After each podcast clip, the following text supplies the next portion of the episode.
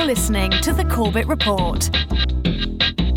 CorbettReport.com. Welcome, my friends. Welcome to another edition of the Corbett Report. I am your host, James Corbett, coming to you as always from the sunny climes of Western Japan on this 12th day of November, 2011. I would, of course, like to welcome everyone to the podcast and invite all of you, as always, to check into my website, corbettreport.com, where you can find previous episodes of this podcast, as well as interviews, articles, and videos that I've created and conducted over the past several years, and links to my other subsidiary websites like climategate.tv and fukushimaupdate.com, where you can find daily updates on the unfolding nuclear crisis in Fukushima Daiichi nuclear plant in northeastern Japan. Let me use this opportunity to remind all the listeners that I have a brand new media venture as well, Corbett Report Radio, which is blasting out of the Republic Broadcasting Network at republicbroadcasting.org every weeknight at 12 midnight Eastern Time, which is 9 p.m. Pacific Time. So I hope that you can tune in and join me every weeknight for that. And of course, it is also coming out through the website. And if you are subscribed to the podcast feed, that is the feed that specifically only gives out the podcast episodes, you'll notice that you got the first few episodes of the radio show. But recently, I have stopped putting the radio show in the podcast feed. The radio show now has its own radio RSS feed. So if you want the radio show specifically, then you can subscribe to the radio RSS feed. Or, of course, you can subscribe to any of the feeds or all of them all together. And if you don't know what I'm talking about, perhaps you can just go to corbettreport.com slash subscribe and read up on RSS feeds. But at any rate, all of the feeds are there, broken up into different categories like the podcast, the videos, the articles, the interviews, the radio show. And of course, there is the everything feed, where so you can stay up to date with all of the media coming out through corbettreport.com. And also, let me take a special moment to to thank all of those listeners to the radio show who heard that yes, indeed, this week I was experiencing some major technical difficulties. In fact, really, my computer died on me this week rather abruptly and unexpected, unexpectedly, as these things often happen. And, well, I just want to say a wholehearted thank you to those listeners who heard about that on the radio show and then donated through the, uh, the subscribe button on CorbettReport.com, either subscribing for a uh, 100 Japanese yen per month subscribe subscription to the Corbett Report or even sending money to my PayPal email address. Uh, those th- that was greatly appreciated. And of course, I don't want uh, people who do not have the means to do so to to spend money that they don't have on the Corbett Report. But for those people who do have funds to spare, it's greatly appreciated, especially now as I have this new computer to pay for. So thank you very much for all of the support that you give me. But as always, we have a lot of information to get into today's step episode, so let's get straight to it. Welcome to episode 208 of the Corbett Report podcast The Galton Institute Exposed. If one went to the Galton Institute's homepage at galtoninstitute.org.uk for the very first time without knowing anything about the Institute, one would be forgiven for thinking of this as just another learned society of respected scientific peers. In fact, the website is quite innocuous and gives for all uh, for all to see quite an impression of just another learned society of scientists. From the homepage of Galton Institute, it says, Welcome to the Galton Institute, and it reads, quote, The Galton Institute exists to promote the public understanding of human heredity and to facilitate informed debate about the ethical issues raised by advances in reproductive technology. It is a registered charity and does not seek to advocate particular applications of scientific understanding or reproductive technology, only to ensure that those taking decisions do so in the light of all relevant facts and after consideration of all relevant issues. An eminently respectable and uncontroversial description, I think we can all agree. More information can be gleaned from the About tab of the Galton Institute's homepage, where it reads, quote, The Galton Institute is concerned with the rich complexity of human life, the biosocial fabric, with so many biological and social interconnections. Its main work lies in promoting research and understanding in the biosocial sciences in the most liberal sense, and with these broad aims in mind, adopted in 1989 the name of the man who did so much to encourage the rational study of biosocial matters. The Galton Institute derives from the Eugenics Education Society, which was founded in 1907.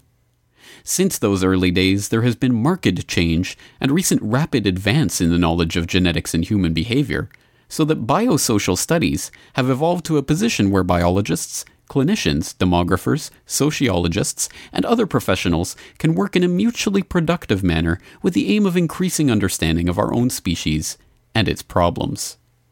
The Galton Institute sees its function to be encouragement of progress towards a position in which individuals and groups are well informed in making decisions on matters that concern them and society as a whole. The Institute is a registered charity and, as such, does not act as an advocate of particular political views. The Institute is keen to expand the range of activities that it undertakes, especially in the field of education, and welcomes constructive suggestions. Aims A. The Institute promotes and supports the scientific study of human heredity and of its social implications. B. The Institute promotes understanding of the ethical and moral implications of human genetics and of its social implications. C. The Institute promotes the public understanding of human heredity and of its relevance to human well being in the broadest sense. D. The Institute promotes the study of the historical origins and developments of the above subjects. Activities A. The Institute has a wide range of interdisciplinary interests, which include the measurement and description of human attributes, human heredity, genetic counseling, the influence of the environment in the cause of disease, the family unit, birth control, differential fertility, marriage guidance, infecundity, artificial insemination, voluntary sterilization, termination of pregnancy, demography, population problems, and migration. In a variety of ways, the Institute promotes investigation of and informed comment on such matters. B. The Birth Control Trust of the Institute supports practical initiatives in birth control, especially programs to increase access to women's health care services in developing countries. C. Each year, the Institute holds a major conference in which a biosocial topic of current and international importance is explored by authorities representing different disciplines.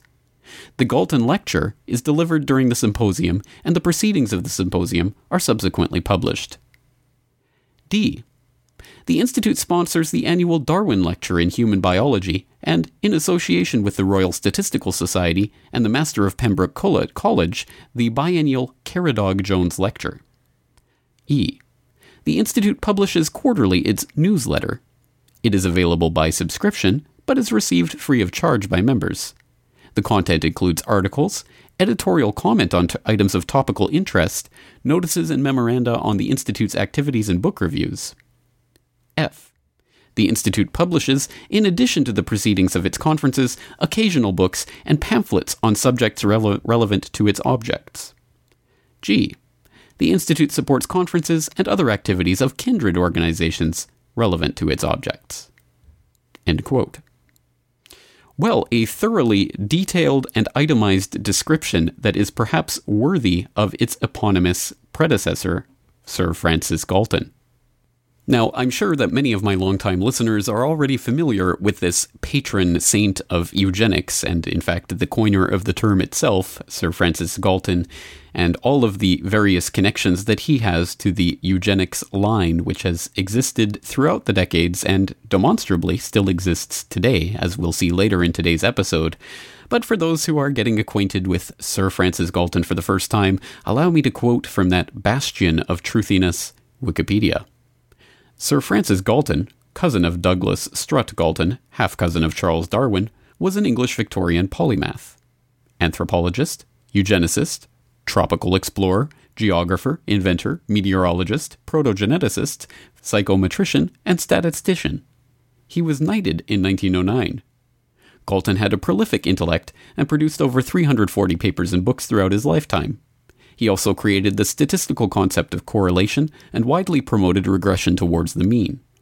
He was the first to apply statistical methods to the study of human differences and inheritance of intelligence, and introduced the use of questionnaires and surveys for collecting data on human communities, which he needed for genealogical and biographical works and for his anthropometric studies. He was a pioneer in eugenics, coining the term itself and the phrase nature versus nurture. His book, Hereditary Genius, 1869, was the first social scientific attempt to study genius and greatness. As an investigator of the human mind, he founded psychometrics, the science of measuring mental faculties, and differential psychology, and the lexical hypothesis of personality. He devised a method for classifying p- fingerprints that proved useful in forensic science. He also conducted research on the power of prayer, concluding it had none by its null effects on the longevity of those prayed for. As the initiator of scientific meteorology, he devised the first weather map, proposed a theory of anticyclones, and was the first to establish a complete record of short term climatic phenomena on a European scale. He also invented the Galton whistle for testing differential hearing ability.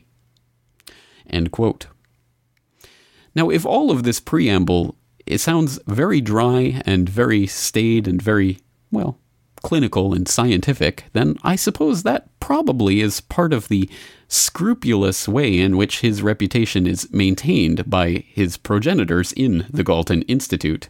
And just to clarify what I mean by that, well, let's just establish right away that the Galton line is still alive and kicking and very much part of the Galton Institute, as evidenced by the fact that one of the two vice presidents of the Institute is none other than Professor David Galton. So, certainly the Galton line continues on, and as we will see, it has been absolutely at the heart of this Galton Institute, aka the British Eugenics Society, which it was known as until 1989. Now, for anyone who understands eugenics and its history, I don't have to explain to you the rather brazen way in which this society persisted in keeping its eugenics epithet until 1989.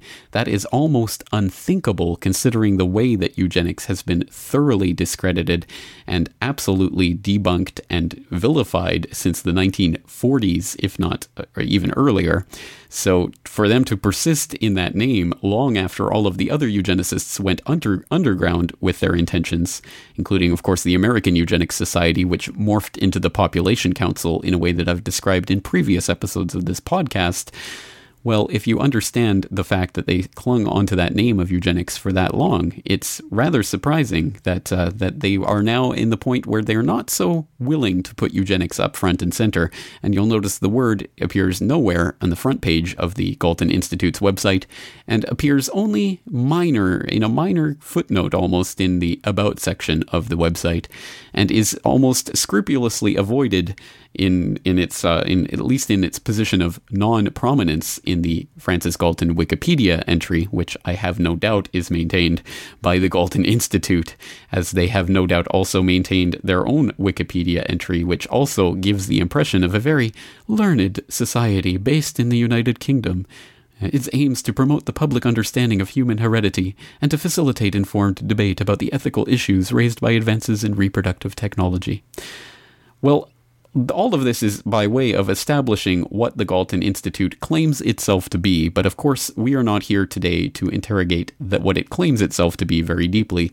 We are here to try to get to the bottom of what the Galton Institute really is and what it represents, and even what it is currently aiming at and pressing forward to attempt to accomplish, which is a tall order for any podcast episode, so you will forgive me if I fall short of that mark, but I think we must try nonetheless, so try we will. So, I guess probably the best way to start this type of podcast episode would be to establish the namesake of the Institute itself, Francis Galton. And as I said, Francis Galton, of course, is a polymath who is renowned for his scientific ability in a number of fields and his advances in a number of fields. But uh, of course, eugenics is one of those fields in which he uh, not only was not only a, a, leading figure, but was in fact the progenitor of that as a study. So I think it should not and cannot be elided in the way that the description in Wikipedia attempts to by placing it as the second in his long list of accomplishments after anthropologist. I think that's a bit of a studied placement uh, in terms of trying to downplay the eugenics angle of Sir Francis Galton. And we see a lot of this in a lot of the information that has come out about Francis Galton in recent years, I suppose. Uh, we see we see that, for example, in the conflicted way which even the University College London, which houses the Galton collection, a collection of papers and uh, and other artifacts from Francis Galton's personal collection, well, even they treat him in a somewhat conflicted manner, always being careful to note his eugenics past, but attempting in various ways to circumvent that in order to basically praise him and his lineage. So it is interesting to take some look, a look at some examples of that. And interestingly enough, I did not even realize this myself, but earlier this year marked, in fact, the centenary of Francis Galton's death. So 100 years since the death of Francis Galton. And because of that, there were obviously a slew of articles and editorials and, and other events going on, including a rather interesting one, which we can pick from newscientist.com from their blogs section from an article on the 8th of June 2011 Francis Galton, polymath, eugenicist, comedian. And it's a rather bizarre article talking about a comedian who was giving a comedic performance at University College London about Francis Galton and his work, and picking on some of his rather bizarre habits, because once you start to find out a little bit more about the man, you start to see that he was, at the very least, an obsessive compulsive when it came to counting and categorizing things, and perhaps even somewhat deranged in the way that he approached the world. But I'll let you explore some of those anecdotes for yourself, and that might be a good place to start with that article. There are other articles online about his centenary. For example, Bloomsbury Bites had an article in September, Francis Galton, a centenary and, and an elusive archive, noting that in fact the archive is not open to the public. And, uh, and so that's a rather interesting aspect of all of this. But I suppose to really start establishing Sir Francis Galton and his legacy and the way that that is treated in this day and age by the respectable scientific community, Let's start by listening to an interesting lecture that was delivered about Francis Galton and the way that his well, his eugenical ideas was very much the basis for a Victorian approach to the science of criminology and the establishment of many things that we take for granted today, including, of course, fingerprinting. So let's listen to an audio excerpt from a lecture delivered by Natasha McEnroe, the curator of the Galton Collection at UCL, who delivered a speech at the Royal Society, which is an institution in need of its own expose, I suppose, but that's uh, its own podcast episode for another time. But she delivered a speech on Francis Galton's legacy entitled Foul of Mouth and Evil Eyed Francis Galton and the Victorian Criminal. And it's an interesting lecture, so I do suggest that you listen to it in its entirety. But right now, let's listen to an excerpt in which she talks about Galton and his eugenical ideas and how that played into his criminal, criminological investigations. Francis Galton was one of the last scientific polymaths of the 19th century. He was a pioneer of fingerprinting. He's a eugenicist, a geographer, a meteorologist, a tropical explorer, a statistician, and a best selling author. Of course, he's also best known in this year um, as being a cousin to Charles Darwin. His inherited wealth meant that he was free to pursue his own interests, which were very, very diverse, but were largely centred around measuring things. And Galton felt very strongly that if you could measure something, then you should do so arguably he's the first person to broadly to measure and then quantify the data. He travelled very widely, mapping sections of the African interior in the 1850s. Um, this was a, a jaunt that was actually self-funded, but was supported by the National Geographic Society. And of course, at this period, the National Geographic Society were funding um, explorations of anybody who was brave or reckless enough to want to go, go over to um, to map Africa. And it was during his travels that um, his interest in measuring people began. He had an eye for human differences, and of course, being Galton, once he'd noticed the differences, he began to measure and to collect information on them. Anthropometrics means examining differences and similarities amongst human populations, and Galton began a systematic form of early data collection. Now, we would consider his samples to be incredibly small, but this was, was um, his really groundbreaking work and forms a key part in the history of statistics. He initially set up a laboratory as part of the South Kensington Health Fair of 1884, um, and that's what we have um, on the screen at the moment. And people would pay a small sum to have their measurements taken, and they would then be given a copy of the form with their personal data on it, and, um, and a, duplicate copy would be kept by Galton. And here we have um, an example of one of the forms. And we can still see these forms because there's thousands of them kept at UCL, um, including obviously some famous people of the period as well. Gladstone came twice. Um, I spotted Zola in there the other day when I was, I was tidying up. Um, but there's also a really wide demographic of people who came to come and be measured schoolboys, builders, schoolmasters, uh, a, a real section of society. So it's, it's an incredibly rich resource. Um, the lab that we saw in the previous slide um, was set out very systematically, and people would just work their way around the room, having the various sort of bits of themselves measured. Um, and these were often um, the measurements were taken out by uh, with instruments that were designed by Galton himself, um, such as head spanners that we see here.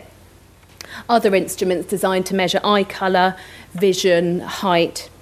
Um, there's a lovely set of tiny whistles in the collection that were designed to test the different pitch that people could detect.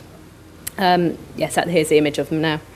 And I just think it's, I have a lovely picture of Galton um, earnestly blowing this series of whistles into people's ears and then um, carefully noting down what they can detect. Um, in terms of the whistles, I have to actually confess I'm not entirely convinced how accurate this data was, um, largely because when I had um, a researcher coming around the collection last year looking through some of the forms, he, he pointed out that um, unless these tests were carried out on dogs, it was extremely unlikely that this particularly high level of whistle would be detected by, by a human being, as Galton had noted down. So I just feel that, um, uh, apologies to Galton, that I should, I should flag that up. The, the data that Galton collected broadly sent Galton off at an academic tangent, and it was this reason that he relocated to UCL.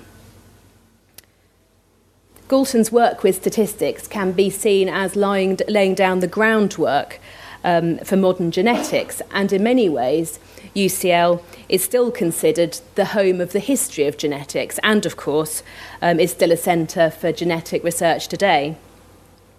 Chairs were funded for statistics and also biometrics, which is using um, statistical principles to look at biological problems.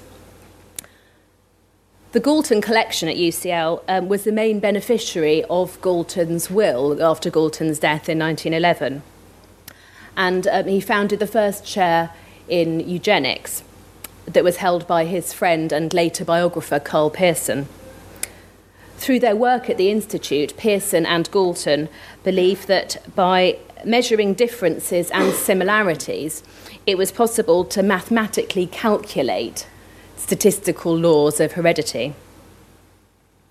Now, Galton's a person that provokes really strong reactions in people. If you, if you Google his name, it'll lead you to all sorts of weird and wonderful places.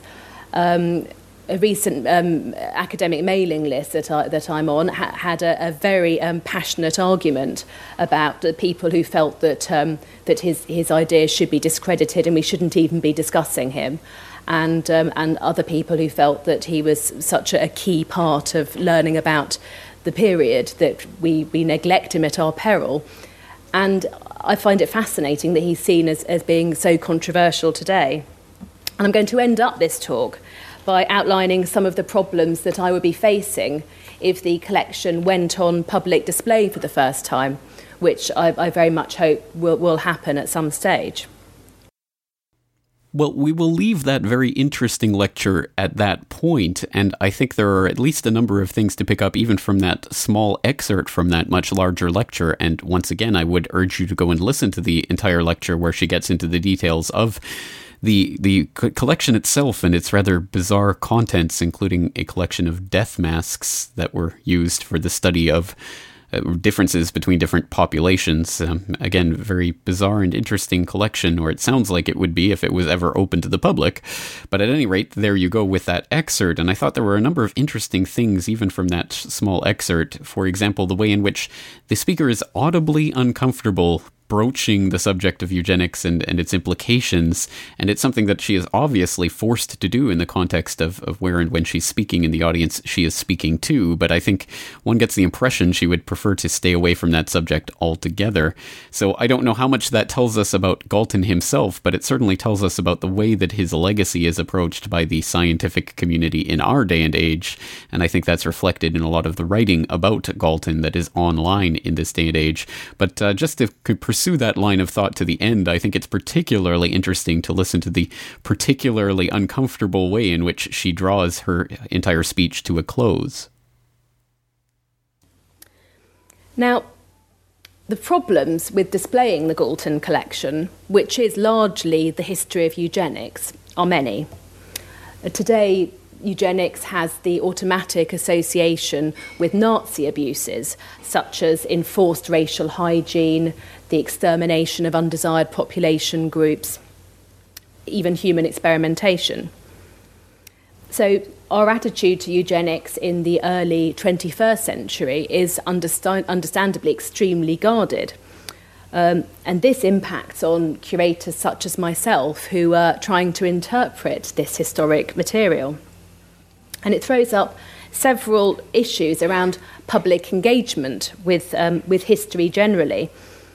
Primarily, the difficulty that we have with our hindsight in seeing Galton's work in the context of his own period.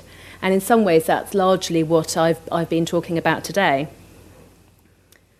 I find looking at this early period um, in the history of eugenics absolutely fascinating. And in many ways, I think that it symbolises the Victorian idealism and passion for improvement. Galton's pioneering work on eugenics is ethically questionable when we regard it in the context of post World War II culture.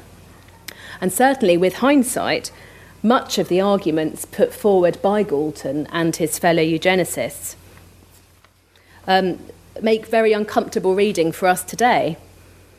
Despite all this, I feel that it's through looking at these difficult subjects that we gain a greater understanding of how people lived and thought in the Victorian age.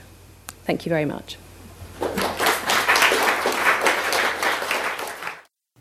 Oh, really? The way that the people of the Victorian era thought about uh, crime in that era is is that right? That's that's the value of studying the Galton collection.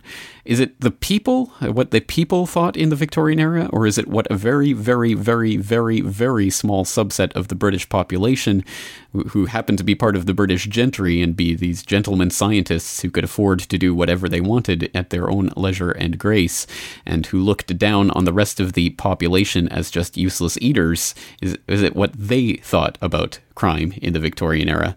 Oh, yeah, I thought so.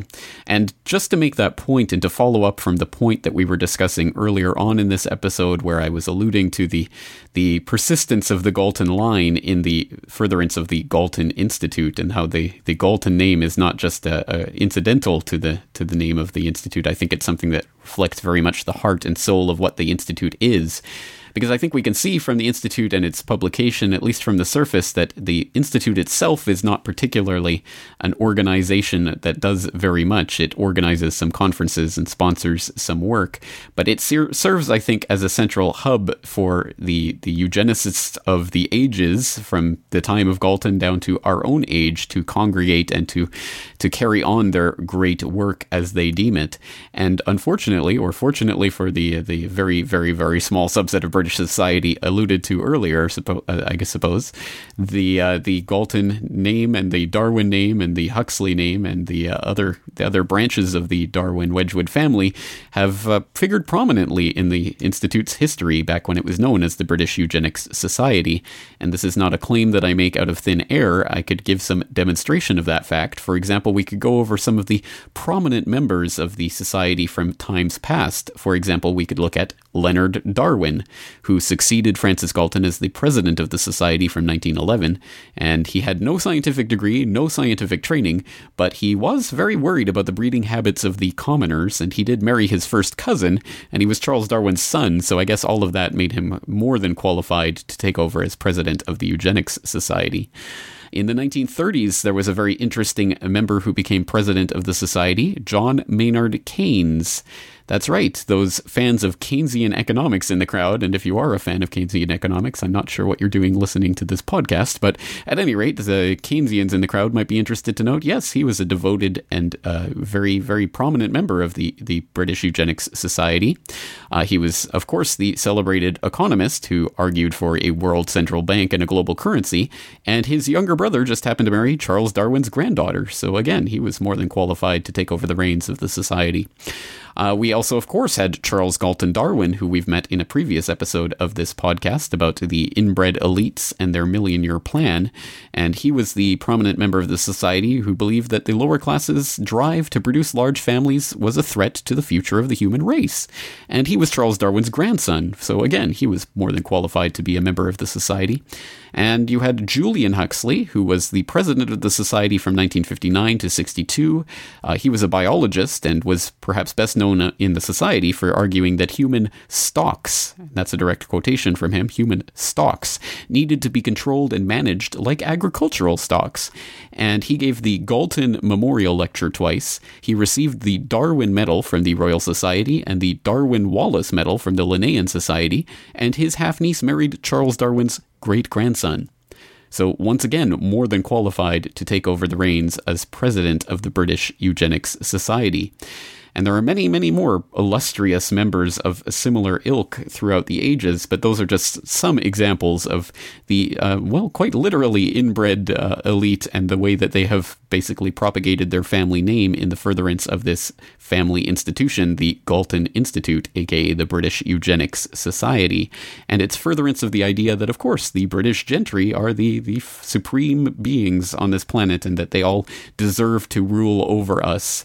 And that is the, the basic basic underlying ideology that we're dealing with here, and it can be dressed up in many fancy sounding, highfalutin scientific terms, but that is what it is at base, and it was exposed, of course, most famously by the Nazi atrocities that were committed in the name of eugenics, and which, of course, posed a very great problem for eugenics as a whole. And to get more into that subject, and of course also into the Galton Darwin Huxley Wedgwood incestuous family tree that is at the heart of all of this and the Galton Institute itself, let's listen to an excerpt from an interview that was recorded recently with myself. I was being interviewed for a forthcoming edition of the Boiling Frogs Post podcast. And I don't know when this edition of the podcast will be released. I imagine it will be in the coming weeks. But at any rate, of course, subscribers to the Corbett Report should have their uh, their uh, login and password details to log into boilingfrogspost.com to listen to the podcasts so hopefully it will be released before November 25th, which is the expiry for that trial login and password. But at any rate, let's listen to an excerpt from that conversation in which I'm talking about the Galton Darwin lineage and the practice of taking eugenics and shifting it into crypto eugenics.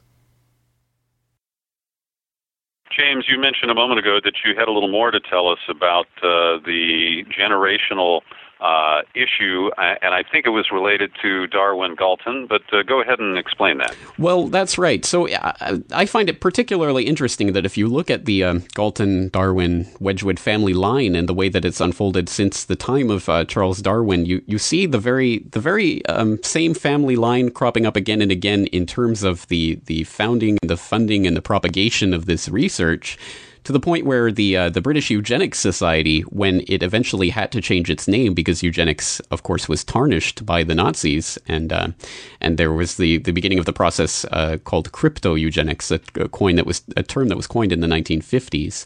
So um, um, a very interesting thing, which I, again I'd like to get into more later. But but during that process, one of the things they did was change the name of the British Eugenics Society into the Galton Institute, and they have the uh, the various Galton awards and, and things which they which they give to people who are pursuing the the types of uh, research that they like, which they no longer call eugenics, but of course is eugenics in all but name.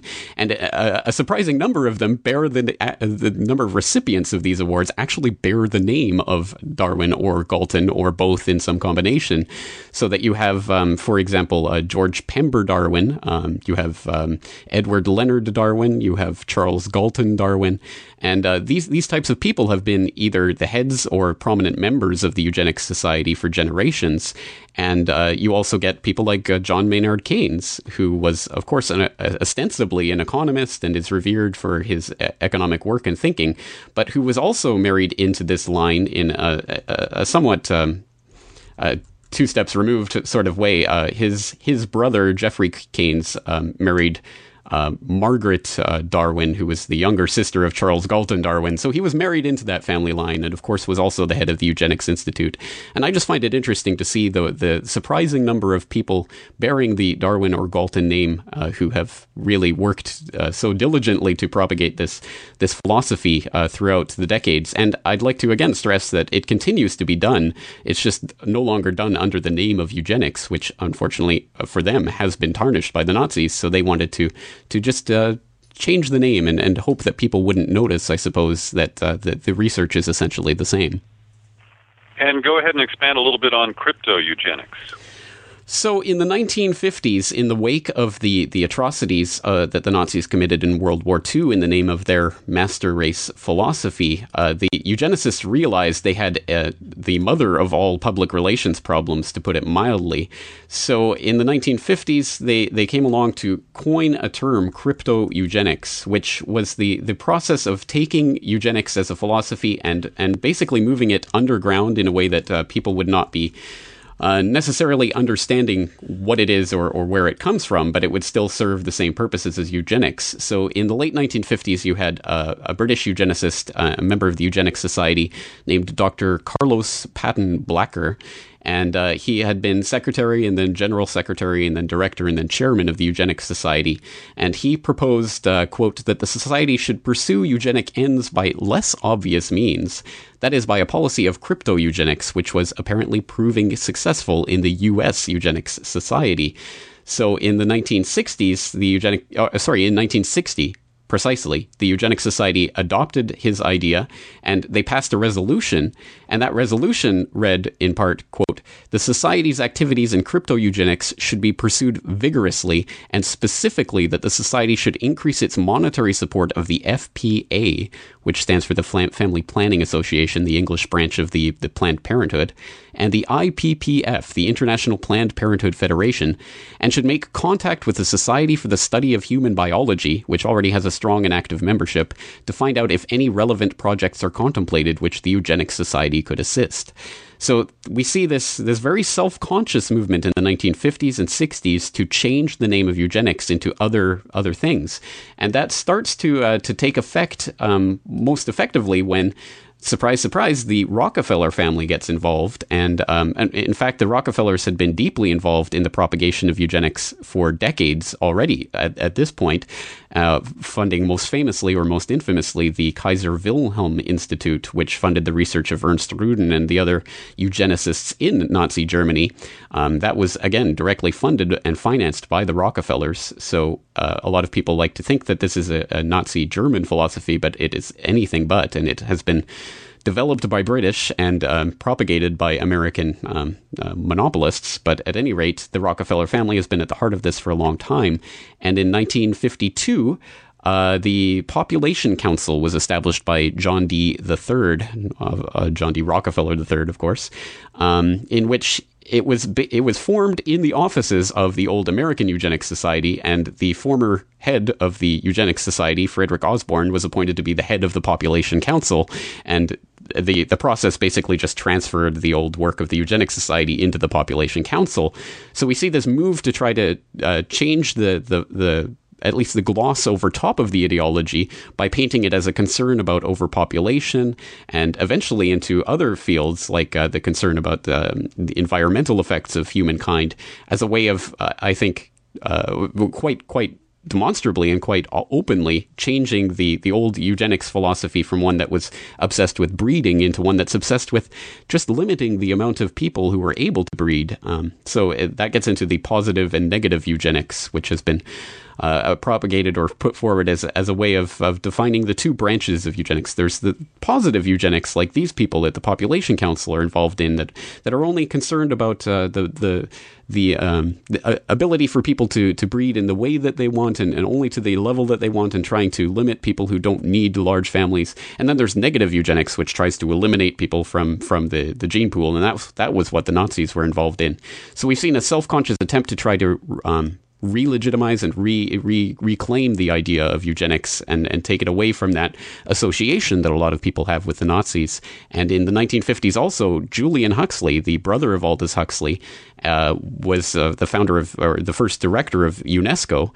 And in the founding document of UNESCO called uh, UNESCO, its uh, purpose and philosophy, he writes about the need to, to reclaim and re-legitimize eugenics as a field of study. So again, this is something that has been very much in the cultural milieu and the context of this, this certain British gentry, that set from which it arose for many decades. And just uh, the, the the fact that the Nazis uh, committed such atrocities in the name of eugenics was not going to derail the ultimate uh, goals of this this uh, ideology itself. Once again, that is from a forthcoming edition of the Boiling Frogs Post podcast, featuring myself as a guest on the subject of eugenics. And we get into a rather in depth one hour discussion of the topic. So I suggest you tune in when it becomes available. But at any rate, this is a story which, to a large extent, I'm sure some of the listeners out there are at least partially familiar with by now and know some of these details, perhaps even as well as I do, or maybe, maybe even more so if you've devoted any length of time to researching the topic. So today we are attempting to expose the Galton Institute, and I think we've done that in terms of its founding members and the founding lineage of the line that has really propagated and continued to propagate the eugenics idea throughout the, the generations. But that does leave open the uh, idea of what does this mean in our own current day and age. Certainly, we see no massive Holocaust going on at the moment, and all of this seems to have such a friendly face on it. So, what possible bad connections can there be to the Galton Institute in our own day and age? Well, that's an interesting question, and one that I will at least attempt to start to answer with a few examples of some of the illustrious members of this learned society, which is what they like to call themselves. Um, and let's just start going through. There's a list of prominent members on the Wikipedia page for the Galton Institute, and I have selected some. I haven't gone through every single one yet. There's uh, dozens and dozens here, so I haven't researched all of them. Some of them, of course, familiar to all of us, like uh, Margaret Sanger, of course, uh, founder of Planned Parenthood and the lover of H.G. Wells, the other famed British eugenicist from that time period, and uh, and of course people like John Harvey Kellogg and um, even famous politicians, Arthur Neville Chamberlain and other illustrious members of this society. But moving closer to our own current day and age, we have people like Leonard Arthur. And Dr. Leonard John Henry Arthur was a British doctor tried in 1981 for the attempted murder of John Pearson, a newborn child with Down's syndrome. He was acquitted. And as the Wikipedia article goes on to say, an important test case, the trial brought to public attention the dilemmas for doctors in treating severely handicapped newborn babies. Dr. Arthur felt strongly that doctors should always act in the best interests of the baby with the full support of the parents. In some cases, this meant not prolonging the baby's life in order to prevent future suffering. Opinion polls taken at the time of the trial indicated huge public support for Dr. Arthur's approach. The outcome of the trial confirmed that nursing care only is an acceptable form of treatment and that administering a drug to relieve suffering is not an offense, even if it accelerates death. Ambiguities remain, however, about what is legally permissible in the terms in, in the treatment of handicapped babies. If a doctor or anyone else intentionally kills a child, however disadvantaged, this would still be considered to be murder. And so I think from the very careful wording of that article, which by the way does not have a neutrality flag on it, so it's one of those few and rare occasions where Wikipedia does not feel the need to dispute the neutrality of this very carefully worded article talking about Dr. Arthur felt strongly that doctors should act in the best interests of the baby. That yeah, no no bias going on there.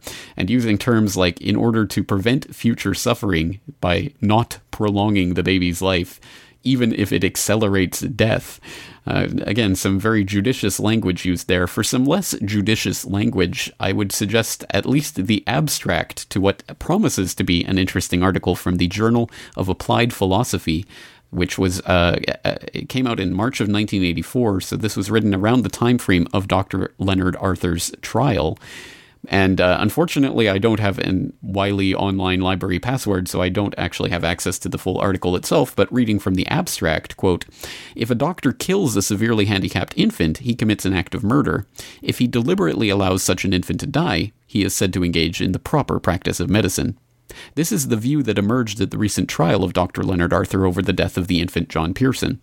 However, the distinction between murder on the one hand and what are regarded as permissible lettings die on the other rests on the moral difference myth, according to which deliberate lettings die in the practice of medicine are not instances of the in- intentional causation of death. I argue that a doctor who refrains from preventing a handicapped infant's death causes that infant's death and does so intentionally. He commits an act of murder. But I suggest not all instances of the intentional causation of death are morally wrong. To the extent that they are not, killing rather than letting die will often be the preferable option because more economical of suffering. Hence, what is required is the abolish- abolition of the moral difference myth and the legislation to the effect that those doctors who justifiably cause a patient's death, whether by inaction or by an omission, commit no offense. At any rate, all of this is by way of saying that this illustrious le- member of this learned society was embroiled in this murder case, which uh, is probably not one of the things that's hyped so much in the Galton Institute's quarterly newsletter. Uh, moving on to some of the other illustrious members, we have Sir Cyril Lodowic Burt, who was an English educational psychologist who made contributions to educational psychology and statistics. Well, what did he do? Well, for example, Reading from, again, from Wikipedia, which offers this summation of the Burt affair. Quote, over the course of his career, Burt published numerous articles and books on a host of topics ranging from psychometrics to philosophy of science to parapsychology. It is his research in behavior genetics, most notably in studying the heritability of intelligence as measured in IQ tests, using twin studies that have created the most controversy, frequently referred to as the Burt affair. Shortly after Burt died, it had become known that all of his notes and records had been burnt, and he was accused of falsifying research data. The 2007 Encyclopedia Britannica noted that it is widely acknowledged that his later work was flawed, and many academics agree that data were, were falsified, though his earlier work is often accepted as valid and I'll let you go on to read about the falsification of his twin studies. And it's interesting to note, and I'll include some links for you, that the uh, the Galton Institute's very own newsletter has been instrumental in fomenting something of a backlash against this reputation of Burt as a of scientific fraud. And in recent years, there has been controversy about whether whether maybe he didn't really know that he was committing fraud, or maybe it was it wasn't fraud after all. We don't really know after all because his papers and records were burnt. So so there's no way of really determining. At any rate, just another scientific quack in the service of the Galton Institute. And as a third example from recent years, I'll provide a link to David Coleman, demographer. Again, we start from Wikipedia, which notes that Professor David Coleman has been the professor of demography in, at Oxford University since October 2002 and a lecturer since 1980. Between 1985 and 87, he worked for the British government as the special advisor to the Home Secretary and then to the Minister of Housing and the Environment. He is a fellow at, of St. John's College, Oxford. He has published over 90 papers and eight books and was the joint editor of the European Journal of Population from 1992 to 2000. In 1997, he was elected to the Council of the International Union for the Scientific Study of Population. He is also an advisor to Migration Watch UK, which he helped to found and is a member of the Galton Institute, formerly known as the Eugenics Society. Hmm, he's a member of Migration Watch and is a member of the genetic the Galton Institute, the Eugenics Society. I wonder if there's a correlation there. Well, for more on that, we'll turn to The Guardian, which had an article from March 2007 called Watching David Coleman, which ran under the subhead The co-founder of Migration Watch wishes to persuade us he is the victim of a smear campaign. But what about his views on eugenics? And that article reads in part, quote, Oxford University students have challenged demography professor David Coleman.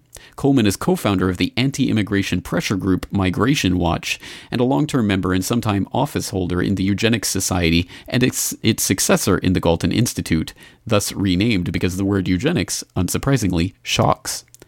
Coleman's figures on the ma- many millions of immigrants who might come to Britain are catchy, clever PR stuff. They are, of course, gleefully picked up by the British National Party and by the tabloids. The BNP's website, to end on a cheery note, quote, refers to our friends at the immigration reform think tank Migration Watch and describes Coleman as a very distinguished demographer whom we trust. Migration Watch also penetrates into more respectable parts of the media. Both Coleman and his co founder, Sir Andrew Green, made frequent appearances in the media, including the BBC. Green was even one of the three expert witnesses to a parliamentary investigation into the removal of asylum seek- seekers. The student's aim is to bring out into the open the nature of Coleman's opinions, Coleman, until their intervention, did not refer to his membership of the Galton Institute in his media appearances on immigration. The Migration Watch website contains no mention of eugenics or its founder, Sir Francis Galton. Well, I will leave that article there, but I will let you to let you explore for yourself the interesting story of this demographer at Oxford, Professor David Coleman, and it does bring up the very real question of what nooks and crannies have the the acolytes of Galton's eugenics ideals, who very much still exist and still even rally around the Galton flag at institutions like the Galton Institute, but of course in other institutions besides across the world. Well, what nooks and crannies of the scientific establishment have these roaches scurried into? And it's interesting to note the development of such fields as biodemography and behavioral eugenics and other such euphemisms for what really is the continuation of the study of this master race philosophy, which ultimately goes back to the idea that these gentry, these British gentry, these gentlemen scientists, these illustrious members of these learned societies are truly the, the people who really deserve to rule over the rest of humanity and to propagate themselves into the future. Now, all of this might sound crazy if you're hearing it for the first time, and I wholeheartedly encourage you to be skeptical and to go and take a look at all of these various linkages and take a look at the history of this eugenics idea. And I would, of course, suggest that you start by looking at some of the previous episodes of this podcast, which has expounded on this subject at great length. But it is at this point that I would like to call on you, dear listener, to help me in the quest of further exposing the members of this Galton Institute. You see, I would like to find out more about the Galton Institute and its practices myself, because I have no doubt that scratching the surface of an institution like this will reveal the, the rather uh, well, unseemly uh, underside of what is no doubt a very nice glossy exterior that looks like a nice scientific institution. But I think it's revealed in such aims as the promotion of the genetic counseling and birth control and uh, population control and population problems as they relate to development in third world countries. I think when it, it, they talk about that in the activities section of the About page of the Galton Institute, I think that at least tips the hat a little as to what these people are about and the fact that the illustrious member David Coleman is a, a founding member of this Migration Watch might also give an idea of the very real racist ideology that is, of course, at the very heart of this pseudoscience that has unfortunately masqueraded as science for far too long.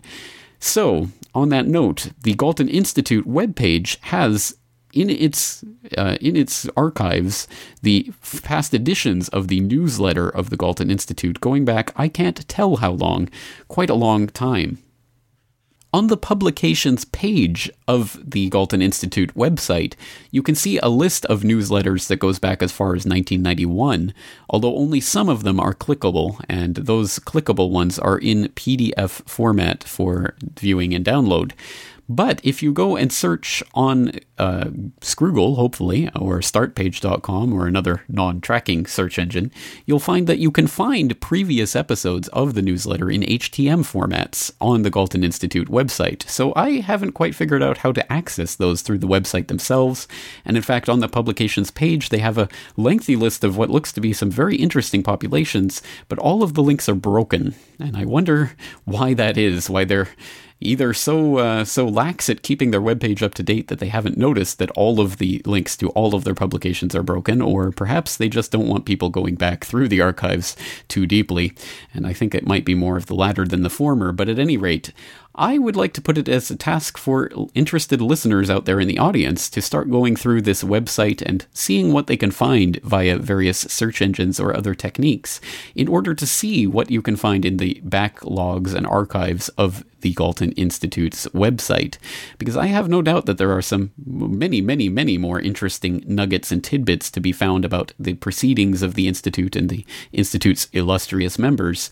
And I myself have only, as I say, really skimmed the surface of some of these newsletters and taken a look at some of the issues, but as I say, there's much, much more to be found. So I will leave you there this week. And we will leave it on that note where I am asking you to help me out and, and, of course, keep us informed of your searches. So, of course, you can contact me through the contact form on CorbettReport.com or you can call in live on my Corbett Report radio program and we can discuss your results on air. I'd be interested to hear about them. But for right now, let's leave it there. I am your host, James Corbett, thanking you for joining me for this episode of the Corbett Report and hoping that you will join me again next week for next week's edition.